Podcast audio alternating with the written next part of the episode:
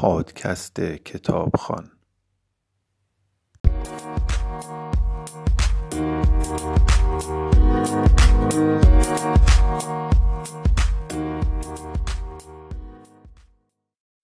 کتاب کیمیاگر اثر پاولو کویلو.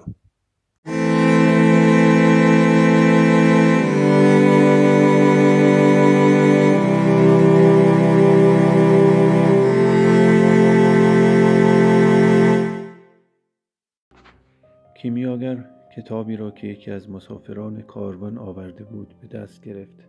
جلد نداشت اما توانست نام نویسندهاش را پیدا کند. اسکار وایلد. همچنان که کتاب را ورق می‌زد به داستانی درباره نرگس برخورد. کیمیاگر افسانه نرگس را می‌دانست. جوان زیبایی که هر روز می‌رفت تا زیبایی خود را در دریاچه ای تماشا کند.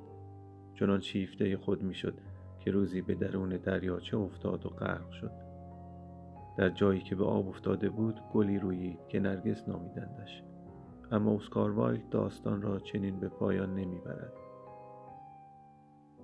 می گفت وقتی نرگس مرد الهه های جنگل به کنار دریاچه آمدند که از یک دریاچه آب شیرین به کوزه سرشار از عشق های شور تغییر یافته بود. الهه ها پرسیدند چرا میگری؟ دریاچه گفت؟ برای نرگس میگریم.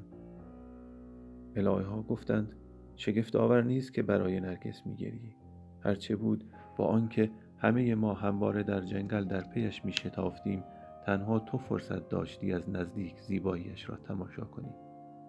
دریاچه پرسید؟ مگر نرگس زیبا بود؟ الهه ها شگفت زده پاسخ دادند.